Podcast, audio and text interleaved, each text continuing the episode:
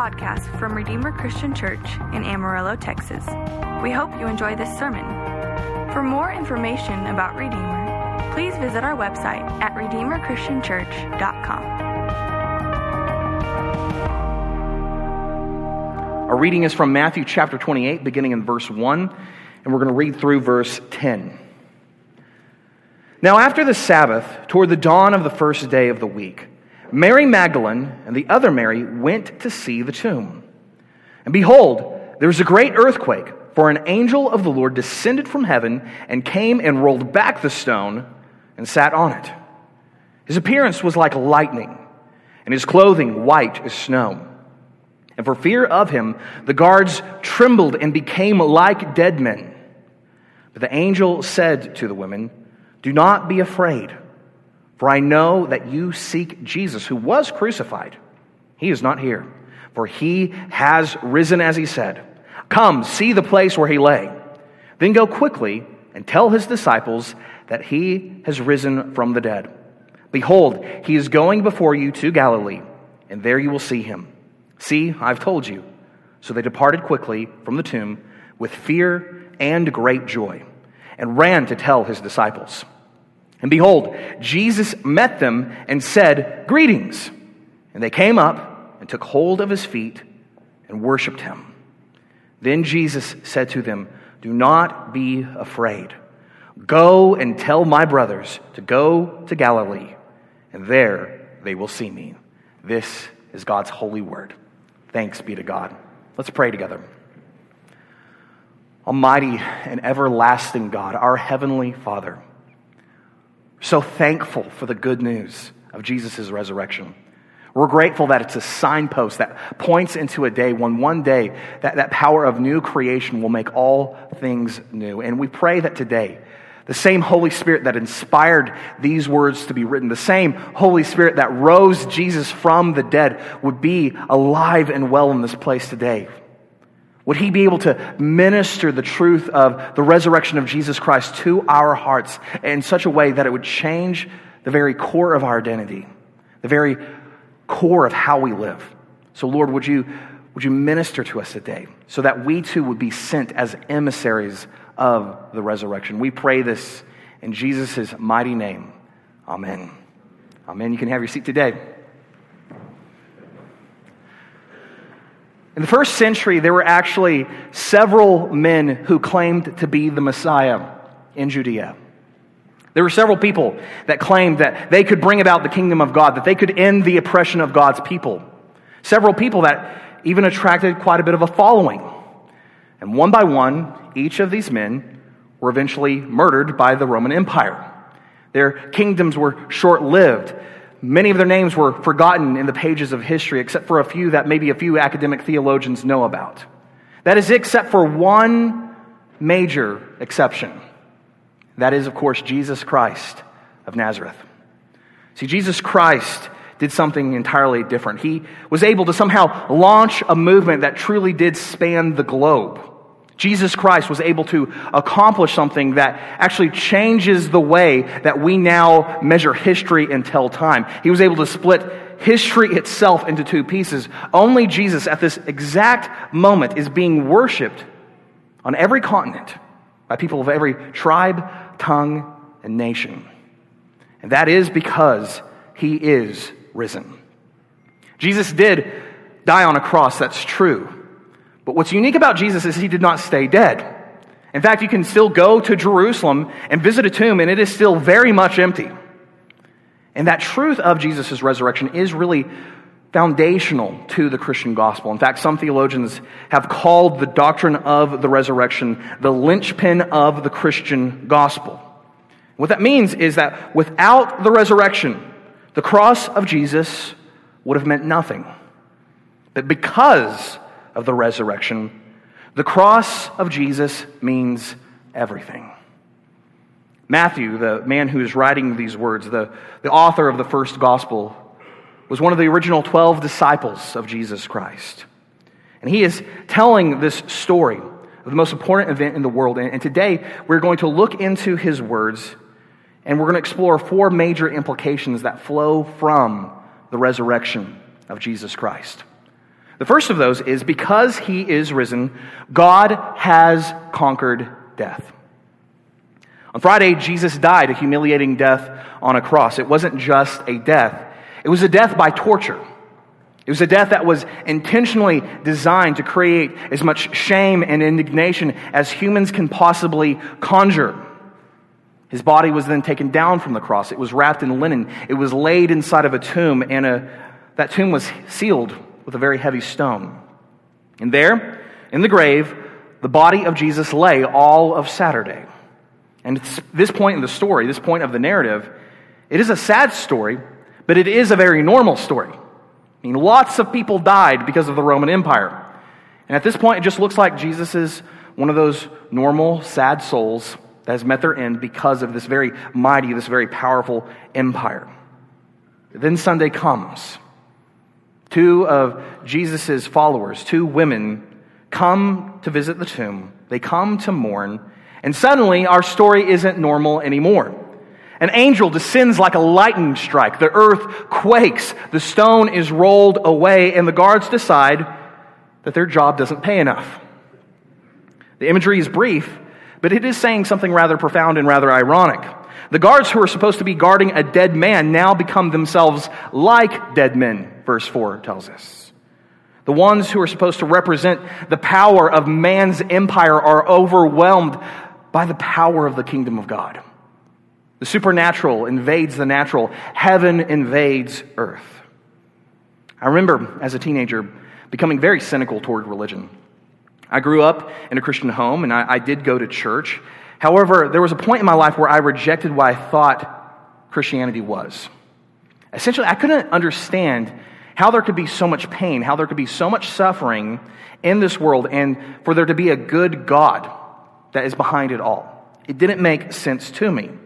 Even more, I just began to think that Christianity was one of many world philosophies, one of many world religions, wherein man is giving a set of instructions, some good advice, some good tips of what we can do to make ourselves better, what we can do to be able to work ourselves to God to be able to achieve union with God or ultimate reality or whatever you might want to be able to call it. I knew that there was something there. I knew that we were estranged from it. I knew that all the world religions were trying hard to be able to basically put Humpty Dumpty back together again.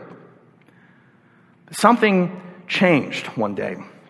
I had a group of friends that really introduced me into reading the Bible and, and began to make me doubt my doubts. Because of them, I began to be curious about the Word of God again, and I began to read the Bible. I started with the Psalms and found beauty in the pages of the Psalms, the honesty, the, the, the, great doubt, the great pain, the great joy. But eventually, someone said, if you really want to know what Christianity is all about, you need to go to the book of Romans. You need to read what the Apostle Paul has to say about this gospel. And it was in that moment that suddenly my very normal story changed because my story was normal. There's a lot of people my age that grew up as Christians. They grew up around the church, and for whatever reason, they began to kind of romanticize doubt. They began to consider themselves super enlightened and very critical of religion and all things concerning God. But in that moment, my normal story became not normal anymore. As I was reading the book of Romans, the Holy Spirit of God illuminated my heart to where I could see the unique and precious beauty of Jesus Christ. I could see that Christianity wasn't just one of the many world religions that were about working themselves to God. It wasn't about what I could do to get to God. It was a good news. It was an announcement of what God has done to come to us.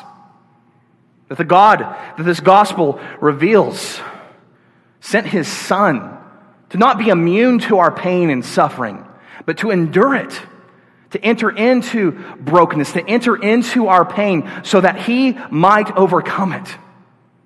That the God that we worship actually understands death and has yet given us hope that it can be overcome through Him.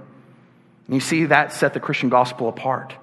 Religion may be about what you can do to get to God, but the gospel of Jesus Christ is about what God has done to come to you.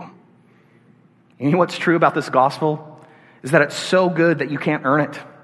You cannot possibly deserve it. You can only respond to it by believing, by trusting what Jesus has done is enough. It leads us to point number two That because he is risen, Jesus is Lord. The angel speaks to the women, and they are filled with terror, understandably so. They see an angel, and he's telling them things that they did not think were possible. He tells them that this Jesus who was crucified is no longer in the tomb. The king has left the building. The angel tells them to go and to look in and see for themselves, and sure enough, they look into the tomb. The tomb is empty. The angel tells them to go back into the city to tell the disciples what they have seen, what they have heard, and as they are on the road, I imagine that their hearts are pounding with adrenaline. Soon they encounter something, or rather, someone that makes their hearts stop. They encounter the resurrected Jesus himself. This Jesus, who they likely saw with their own eyes die and expire, humiliated on a Roman cross, is now standing before them, very much alive. They respond the only way they possibly can. They fall down before his feet and they worship him.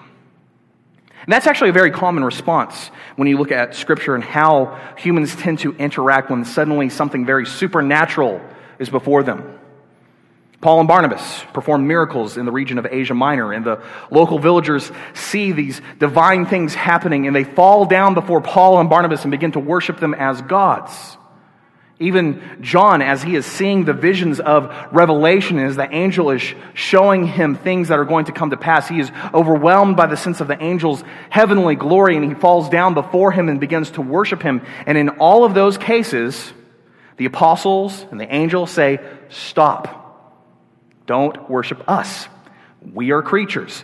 Your worship is only due to the Creator. But that is not what happens in Matthew chapter 28. The reason why is because Jesus is not an apostle, he is not an angel. The resurrection has revealed that Jesus belongs to an entirely different category. Jesus Christ is Lord and God. See, people in the ancient world oftentimes misunderstood Jesus. They put him in the wrong category. They, they, they tend to associate the wrong conception.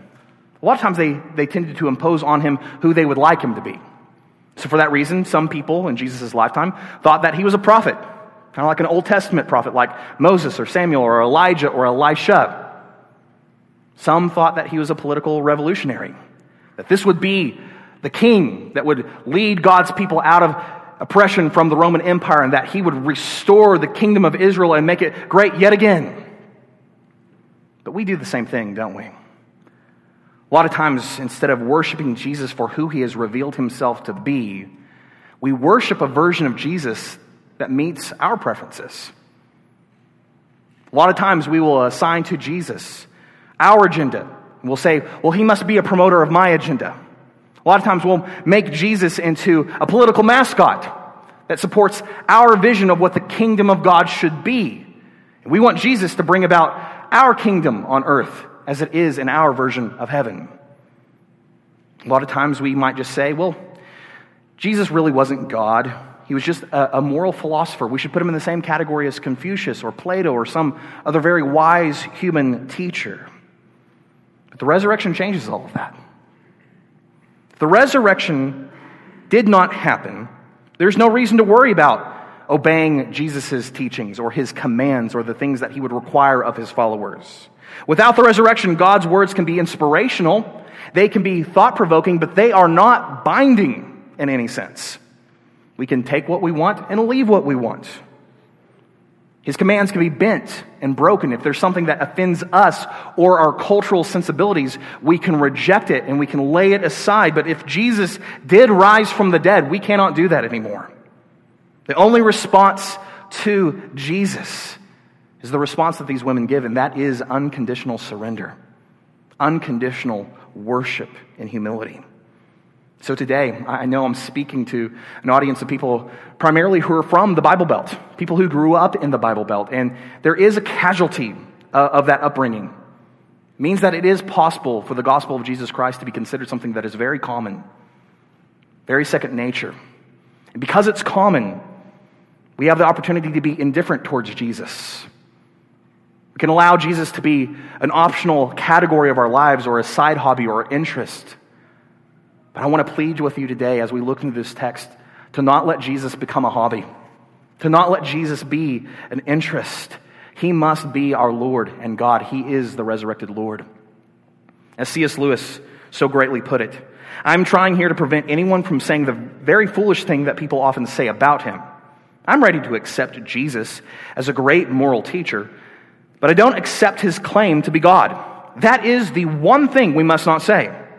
A man who was merely a man and said the sort of things that Jesus said would not be a great moral teacher. He would either be a lunatic on the level with a man who says he is a poached egg, or else he would be the devil of hell. You must make your choice. Either this man was and is the Son of God, or else a madman, or something worse. You can shut him up for a fool. You can spit at him and kill him as a demon, or you can fall at his feet and call him Lord and God. Let us not come with any patronizing nonsense about his being a great human teacher. He has not left that open to us. He did not intend to. Point number three because he is risen, the church has a mission. It's interesting that after the resurrection, both the angel and the Lord himself immediately give to the women a task. They are given a mission. Imperative verbs are used go and tell.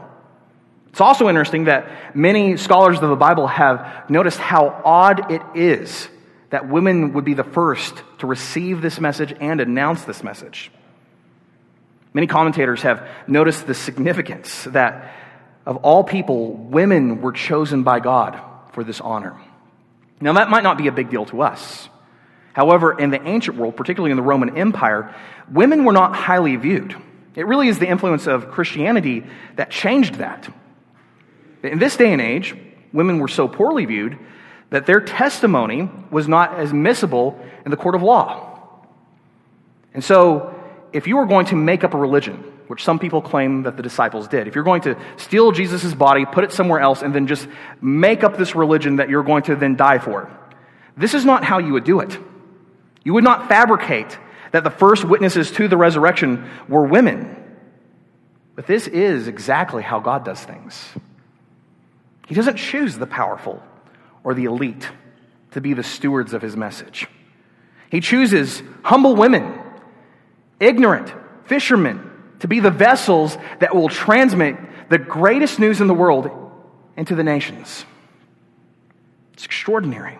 He chose the unworthy the unlovable and the unlikely. And you know what? He still does. He still chooses the unlikely and the unworthy. And he binds them together in this very unlikely community of people composed of different races and cultural backgrounds and languages and socioeconomic strata and professions. There is a name for that group of people. There's a name for that, that group of people of the unlikely and the unworthy bound together for the mission of God, and that name is the church of Jesus Christ. If you're a believer in the resurrection of Jesus, you've not only been invited to receive the gift of salvation, you've been invited to receive the gift of a family. A family that shares in a mission together. You are a part of the body of Jesus Christ. The body of Christ, filled with the Spirit of Christ, called and commissioned to continue the mission of Jesus Christ. We are called to be emissaries to declare this gospel and to display it with our lives. As it turns out, I think this is exactly what the world needs. The world needs to see a community live out the hope of the resurrection.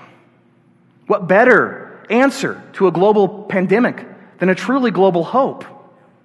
What better answer to all the racial division that ravages our society than a group of people bound together, people of different skin colors, people of different languages, different cultures, bound together, worshiping the same Lord? What better news for a nation that is so unbelievably divided by political extremism to come together and to worship Jesus, not as our president, but as a king? The king that is above all kings, the king that's not just the rightful king of this nation, but all nations, the king we will worship for eternity. The world needs to see that type of church. So if you're not a part of a local church, I invite you to consider becoming a part of ours. Join in the mission, be a part of what God is doing in this world. And that leads us to the fourth and final point. Because he is risen, you and I can know the hope of resurrection too. These words were written by a man named Matthew. Matthew was once a notorious sinner and a tax collector, a man who was vilified by his own community because of the way he was complicit with the way that the Roman Empire was oppressing his own people. But he meets Jesus. Jesus calls him. Jesus changes his life. Jesus changes his story. Matthew is writing these words as a sinner turned apostle, as a tax collector turned evangelist, the author of the first gospel, to invite us into that same story too. Saying everything that Jesus has done, his death, his resurrection, you can be invited into that as well. See, when this message was first publicly preached in Jerusalem 2,000 years ago, it demanded a response. The crowds said, Well, then, what must we do to be saved? And the answer that was given to them is, You must repent and be baptized in the name of the Lord Jesus. Today, I want to extend that same invitation to you as well. I want to extend to you the invitation to repent. And I know that's a really religious sounding word, but all repent means is that we are to see our sin, the things that we chase, the things that our hearts desire out of selfishness and greed and ambition and lust. And we're to turn away from that sin and turn to a God who is infinitely better. Turning towards a God that will actually give us the joy that our hearts crave, the rest that our souls need, to turn to that God, to believe in the truth of his resurrection and to allow that resurrection to be emanated from our lives. And we are to be baptized. Baptism is simply a sacrament, it's this visible display of, of an inward spiritual reality. It's a moment where believing Christians are immersed into water in the name of the Father, the Son, and the Holy Spirit. It is a spiritually charged moment. It is very powerful. And it is a representation of our union with Christ Jesus. It's an event that tells and retells the story of the gospel that when Jesus died through baptism, we died with him. And when Jesus rose again through baptism, we get to inherit that new life. Here's how the Apostle Paul explains it. He says, Do you not know that all of us who have been baptized into Christ Jesus were baptized into his death? We were buried, therefore, with him by baptism into death in order that just as Christ was raised from the dead by the glory of the Father, we too might walk in newness of life. For if we have been united with him in a death like his, we shall certainly be united with him in a resurrection like his. So today, if you are a believer in Jesus Christ and you have never been baptized, today we want to extend that opportunity to you. Today is an appropriate moment for such a thing. We love baptizing people on Easter because it's a visible representation of the very truth we are celebrating on this holy day. So I encourage you, don't waste this moment. Don't waste this opportunity. And you might say, well, I did bring my Easter clothes. Don't worry, we thought of that. We have baptism clothes in the back and places for you to be able to change. And we would love to be able to celebrate that with you today. God is a God who is still changing lives.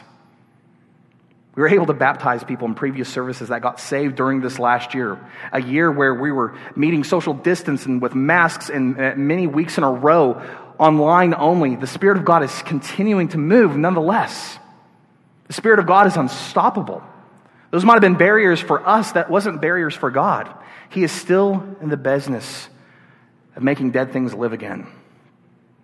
So I encourage you to respond to that. And for those that are believers in this place, allow the hope of Jesus Christ's resurrection to resonate in your heart today. I know many people in this room have suffered great loss this year. I know many people have been broken by the pain and sadness of this world. The resurrection is a reminder to our hearts that there is a day coming when all things will be made new, that He will wipe away every tear, that death itself will die. Let that be comfort to your heart today. Let it be joy to your soul. So today, Redeemer Christian Church, on this Easter Sunday, let us worship a God who has conquered death. Let us acknowledge Jesus Christ as the Lord of glory. Let us respond to the Holy Spirit who has given us a mission and who has given us an eternal hope. Amen. Amen. Let's pray together. Almighty God, Heavenly Father, we thank you that your Son died for our sins and rose for our salvation. Oh Lord, help us to know this truth, not just with our minds, but with our hearts. Help us to live in light of Jesus' new life. Let us rejoice with true spiritual joy that Christ is risen. We pray these things in the mighty name of our resurrected Savior. Amen.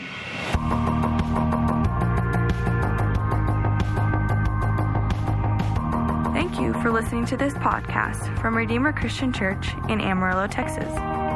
For more information about Redeemer, please visit our website at redeemerchristianchurch.com.